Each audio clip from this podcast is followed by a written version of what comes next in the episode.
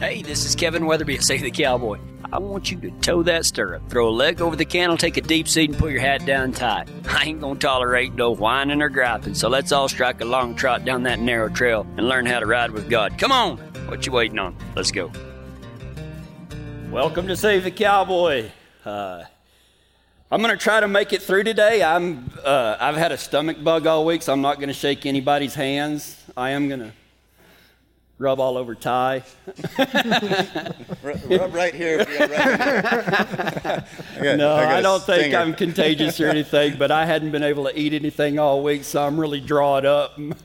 Uh, I'll try to bring the energy, but I'm not sure. So, welcome to Save the Cowboys. This is a sick pen for sinners, not a show ring for saints. We're uh, live uh, just southwest or southeast of, of Denver, Colorado, in in some of the prettiest country in the world. And uh, anyway, we are glad that you're here with us. We got a pretty good crowd today. So, I just noticed uh, I wasn't in this on the screen. So oh, you wasn't so on the. Move. Oh, so you're. well, we're gonna have to have a monitor right here so we can see ourselves. So. Anyway, to my left is, is Ty Weber. Uh, he is our ranch manager for Save the Cowboy. We have two ranches, one here at Kiowa and another a little ways away at Raymond, Colorado. And uh, I, I want to give a, a, shout out to uh, one of our cowboys, Daryl Dye, who was in a horrendous horse wreck uh, last Sunday, spent some time in the hospital, and he's supposed to be using a walker. I told him to name it Walker Texas Ranger. And uh, anyway, but he didn't show up today with a walker because he's a cowboy, and that's you know that's what they do. And so anyway, uh, we're glad you're okay, Daryl. We're glad that you're here. But uh, Daryl was really bad timing. He just got good at helping us check cattle, and he was like our mainstay. Excuse me. And now, uh, now he's laid up. So, uh, but that's part of being a, a you know, in the profession that we're in, whether we're talking about the ministry, whether we're talking about the, uh, the ranching operations, things happen and it's always, you know, kind of next man up. And that's kind of why y'all do Cowboy Crew. Right. On Thursday night is, is to prepare people whenever, you know, those things happen. So, um, how important is it to be prepared because you don't really know well, I think it, you know, in cowboy and in on a crew or or in your Christian life, you know, we that that's why we have to practice, right? That's why we have to do our work, our daily work, um, in anticipation of, of when our number is going to be called. And so, cowboy crew, part of it is just to have fun and get together and enjoy each other's company. But but there's a deeper um, significance to that, and that is to start identifying some people that are that are willing to want to step up and and serve in a in a bigger way. Right. And and so, you know, we've got uh, about 25 people showing up regularly on Thursday nights, and you know, quite a few of them could do that if they wanted to, and and you know, be be ready because you might get asked. And, right. And and you right. you you, you, you have a little time to think about your response. Um, uh, but you know that that's the way it is. The summertime in, in ranching tends to tends to draw out, and by like, like that's why I've got four horses to ride because by by fall I usually I'm hoping to have one left, that, you know, or else I'm going to be afoot, and because it's a hard summer on them with all the roping and doctoring big cattle and the mileage and, and wrecks and things that happen, and, and so that's kind of what we're trying to do with our cowboy crew is, is have enough people that when the wrecks happen, that we don't not we, if they happen. No, I said when. that we don't skip a beat because it's not about me. It's not about Mitch. It's not about Daryl. It's about God and His ranch and getting the job done and, and, and being prepared to, to keep on serving, you know, no matter what. So. Yeah, it yeah, goes on. Yeah, yeah. So, you know, last year, uh, Ty and Brett were both laid up with broken legs, and luckily we had Mitch. And uh, what was that like? Because I mean, like you were the yeah. You were the new guy, and you were thrown into the fire. Yeah, Learn, learning places on the fly, that's for sure. And then, you know, it wasn't just Ty and Brett that got hurt too. I mean, it was Sean and Phil too. Yeah, when right. they got yeah. hurt. I mean, it was. Right.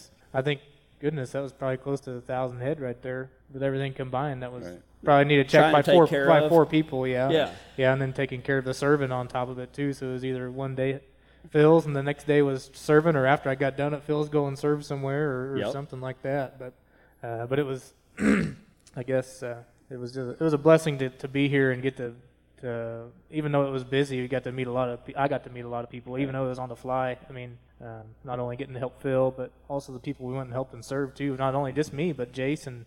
Um, yeah, there's a bunch of other people that went with me to places You too. bet, Don you and bet. yeah, Everybody yeah. stepped up. Yeah, everybody stepped up. Yep. Yep.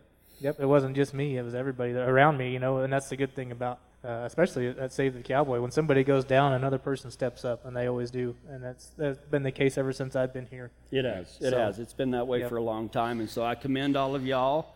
Uh, you know, and a lot of times it's easy to think, you know, why, why, why am I doing this? Why am I doing this? Why am I doing this? Well, you know, a lot of times you're not where you want to be, but God is using that to prepare you for where He wants you to be. So don't give up. Just no matter what stage of life that you're in, whether we're talking about cowboying or we're talking about Christianity, never stop growing because there's probably going to be some place at some time that you're going to be asked to step up. And I promise you, it's a lot better to go, yeah, I'm ready. I've been waiting, than, uh oh, I don't know if I can do that. So, anyway, keep going on, Daryl. We're glad that, that you're that you're better, or you're, well, we're glad that you're here. I don't know how better you are.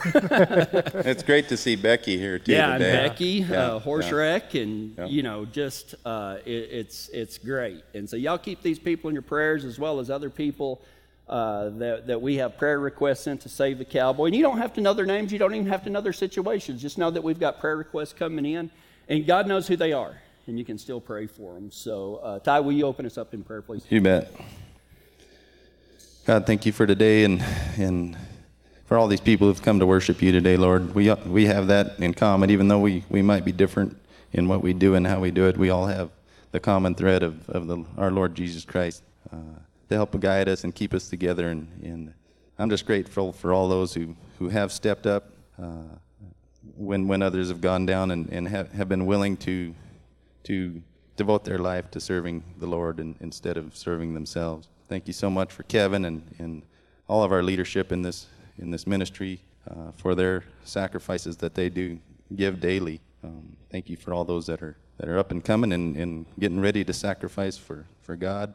And uh, just give us all strength and perseverance in these tough times that we can get through them and, and, and hopefully come out the other side instead of being divided, being, being united. In Jesus Christ's name I pray. Amen. Amen. I failed to mention Meg Lauer. She had knee replacement surgery, so uh, y'all keep her in your prayers. And Meg, if you're watching, get better so you can get back here. So anyway, if if you've got your your Bibles, uh, turn with me to 1 Samuel chapter 19. 1 Samuel 19. Uh, you know, whenever I read the Bible, um, I, I don't know if it's a knack, I don't know if it's a gift, I don't know, I don't know what you want to call it, but but very seldom do I read the Bible. Uh, I watch the Bible, and what I mean by that is when I read the words, there's like this motion picture going on in, in my head of of what's going on. And you know, if you like action-packed stories, go go to 1 Samuel. Okay, 1 Samuel starts off with the with the story of Samuel, uh, of, of how he was, you know, born and Hannah was de- going to dedicate and blah blah blah. Talks about his life, and, and then it talks about uh, Samuel was a was Israel's final judge, and uh, you know, kind of after judges. He was the last judge, and then Israel wanted a king.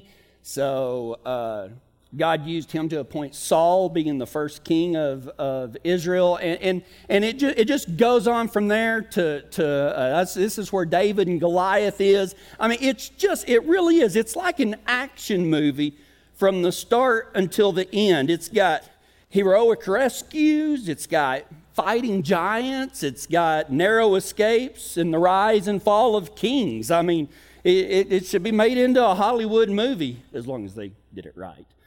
But, uh, but stuck in there in, in chapter 14. Now, I told you to turn to 19, but you don't have to go to 14. Um, in chapter 14 is the story of Jonathan. Now, Jonathan is, is uh, King Saul's son, okay? And this dude is, is a good hombre, okay? And he's big, he's powerful, he's a warrior, he's the son of the king, he's the heir to the throne. And, um, you know, he kind of, he's not the general of, you know, that, that's uh, another guy named Abner, but he's not the general, but, but he still takes part of the army and goes off in places, and, and he's just a really cool dude. But uh, in chapter 14 is the story of Jonathan and his armor bearer. And what has happened is all the they're, they're fighting the Philistines, and you know, anyway, Jonathan wins, but then they, they gather all their forces, the Philistines do, and they go to a place called Michmash.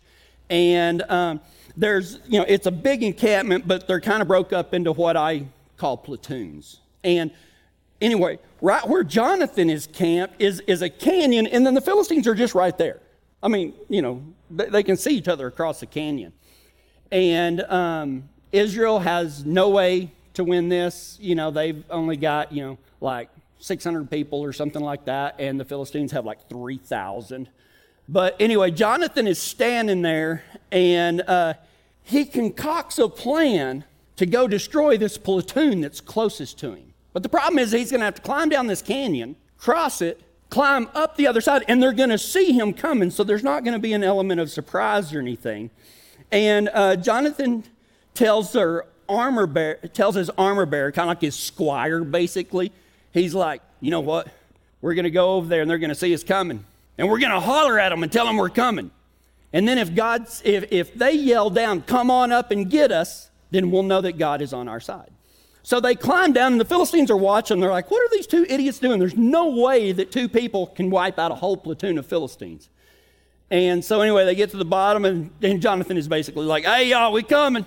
We're coming up here to get you. And they laugh and they say, Well, come on. And I can just imagine Jonathan smiling at his armor bearer and going, Told you. So they climb up there, and, and, and the two of them wipe out this whole platoon by themselves. But the, the courage that Jonathan and his armor bearers showed was amazing. Outnumbered, no one was going to be able to come help them if something happened. They were completely isolated. One professional soldier who was a mountain of a man, and the other, probably a farm boy. That kind of courage is uncivilized. Right now, we're in part two of a series called Uncivilized. And, and last week, I, I talked about how the, the, God wants an uncivilized church. And we talked about John the Baptist and how uncivilized he was. And if you read some of, it, of what John did, you might think, oh my gosh, you know, goodness. And, and Jesus didn't go get on to him about it. He said there was nobody greater than John the Baptist, even though John the Baptist was so uncivilized. We talked about how we've kind of modeled Save the Cowboy in a way that, you know, we're not very civilized. There's no carpet on the floor. We meet in an ag barn. This, you know, the insulation's fallen down. But, you know, and people have asked me before, why don't you build a big church? Well, you know, I guess if somebody wants to give a million dollars to do it, that, that's one thing. But I, I just never really thought that it was important uh, to make church, this, uh, a church building, the centralized location of our faith. I would rather it be Jesus Christ. Today we're going to talk about how we have to have uncivilized courage to do the job and be the people that God has called us to be. Civilized courage, civilized courage, is everyday courage, like asking a girl to dance for the first time, roping calves in a prairie dog town, getting on a colt for the first time, even riding bulls or racing motorcycles. That, that's just that, that's civilized courage. Anybody can do it if they put their mind to it. That is civilized courage. But uncivilized courage is the courage of faith. It's taking up your cross and following Jesus. It's loving those who don't love you back. It's forgiving those that have hurt you the most. It's humility, meekness, kindness in a world full of egos and hate. It's dying to self. That's uncivilized courage. And it's what we're called to. But how do we get there? How do we get there? So, for the rest of this clinic, we're going to be talking about the life of David before he was king. And the first lesson that we can learn from this is that uncivilized courage sometimes means just walking away. Just walking away. In 1 Samuel chapter 19, verses 9 through 12, it says, But one day when Saul was sitting at home with a spear in hand, a tormenting spirit from the Lord suddenly came upon him again as David played his harp, Saul hurled his spear at David, but David dodged out of the way, and leaving the spear stuck in the wall, he fled and escaped into the night. Then Saul sent troops to watch David's house. They were told to kill David when he came out the next morning, but Michal, David's wife, warned him. If you don't escape tonight, you will be dead by morning. So she helped him climb out through a window, and he fled and he escaped. See, sometimes we just have to walk away from sin. Now, you know, to, to David knew that it would be a sin to kill King Saul. I mean, here's Saul trying to kill him. I mean, isn't it self-defense if somebody hurls a spear and you know sticks it in the wall next to your head? I mean, that's pretty justifiable. And you know, David has already killed Goliath. David has already led the army into many battles as a teenager. They are singing his name in the streets. Saul has killed his thousands, but, but David has killed his ten thousands, right? And, and Saul is angry. And, and truth be known, Samuel has, all. Saul did some stuff that, that the Lord turned his back on Saul. Okay, the Lord turned his back on Saul because Saul didn't do what, he, what God told him to. And Samuel has already anointed David as the king. David could kill Saul, and David knew it. He had the ability. Saul wasn't nothing compared to Goliath. But instead of putting himself in a situation uh, to kill or be killed, David just walked away. See, uncivilized courage is removing yourself rather than giving in to sin. Removing yourself rather than giving in to sin. In 2 Timothy 2:22, Paul says to Timothy, "Run from anything that stimulates youthful lusts. Instead, pursue righteous living, faithfulness, love, and peace. Enjoy the companionship of those who call on the Lord with pure hearts. Run from anything that might cause you to sin. That is uncivilized courage because, look, man, uh, to be honest, man, we're weak. I mean, if we stick by there long enough, you know and I know that most of the time, maybe 99% of the time, we're going to give in. We're going to give in. But instead, just walk away. Instead of sinning, walk away. That's uncivilized courage. Uncivilized courage is doing what is right, not what is easy. Doing what is right, not what is easy. See, David is pursued by Saul. so, you know, David runs off and uh, he gathers together his, his mighty men. And so there's, you know, these all these men, hundreds and hundreds of men, and basically, David is in the wilderness and he's going over here. He even fights for the Philistines for a while, not against Israel, but against some other deals because, you know, Saul's trying to kill him and Saul can't come kill him if he's with the Philistines. And it, it's, a, it's a long, complicated story. But then uh, Saul or David is supposed to go attack Israel, but instead they go attack Israel's other neighbors. So basically, you know, David is sitting there still working for Israel, but he's kind of a double agent. And so Saul finds out that, that David is back in Israel. And so Saul and 3,000 of his men go out to, uh, to try to find David and kill him. And uh, anyway, while David is at a place called En Gedi, and if you go to Israel with us, uh, I've been there, we have been there, Save the Cowboys, been there twice, and you get to go to a place called En Gedi. And there's a spring there, and it's right by the Dead Sea, and it's just rocky wilderness, crazy crazy rough terrain. Well, that's where David is. And Saul knows David is there somewhere.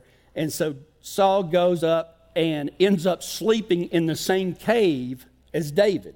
And all of David's men are like, hey, man, you just kill him now, man. He's trying to kill you. You're, you've already been anointed king and all of this stuff. Well, you know, Saul gets up in the morning and he's, uh, well, he's relieving himself.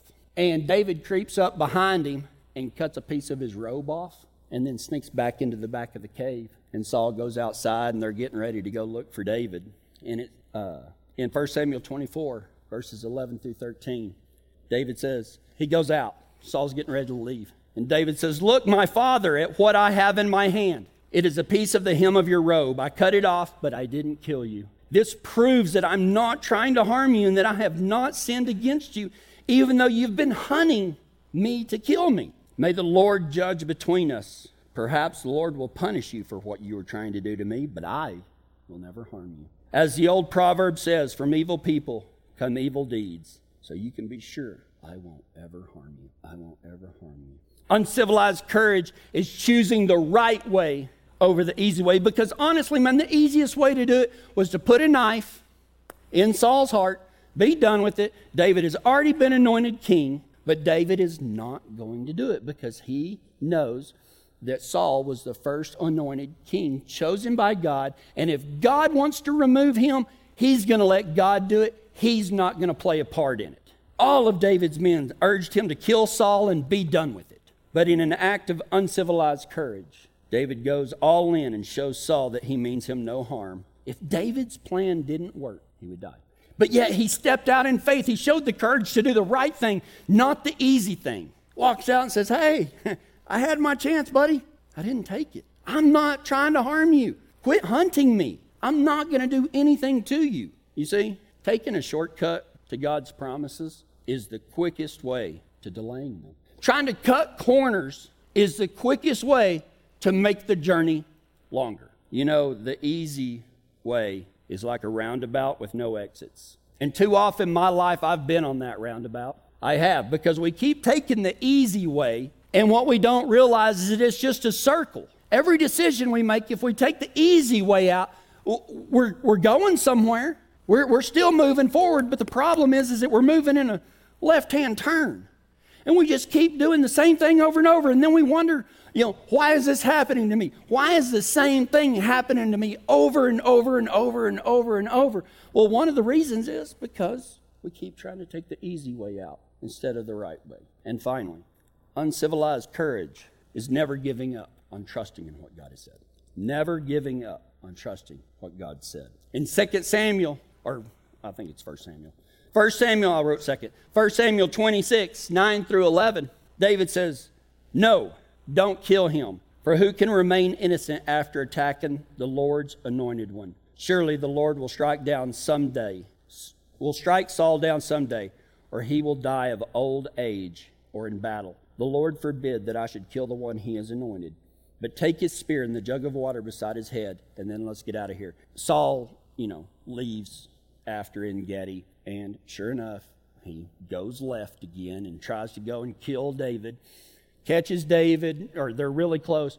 And David and one of his mighty men sneak into Saul's camp and sneak into the very tent, which, you know, I'm sure it was in the middle and heavily guarded, but they make it all the way to Saul's tent. And once again, his guy's like, man, just, you don't have to kill him. I will kill him. That will solve everything. You don't sin, you know? I mean, it, it once again, man, David is, is, is being hunted. He's going to be killed. And once again, it would have been easy to take the easy way out. But David says, no, don't kill him. For who can remain innocent after attacking the Lord's anointed one? And just because David might have not done the actual deed, it would have still been his word that was followed to have him killed. Uncivilized courage means never giving up or trusting in God. Once again, Saul is after David. But he steals his spear and his water jug, and in the same deal at Gedi, they get back to a safe distance, and they're like, King Saul, King Saul. He comes out of his tent. He's like, David's like, hey, dude, I had another chance. Here's your water jug, and here's your spear. I'm going to leave them right here, man. Leave me alone. You know, even though Samuel had anointed David as the future king of Israel, we cannot force God's promises. David said right there, Surely the Lord will strike Saul down someday or he will die of old age or in battle.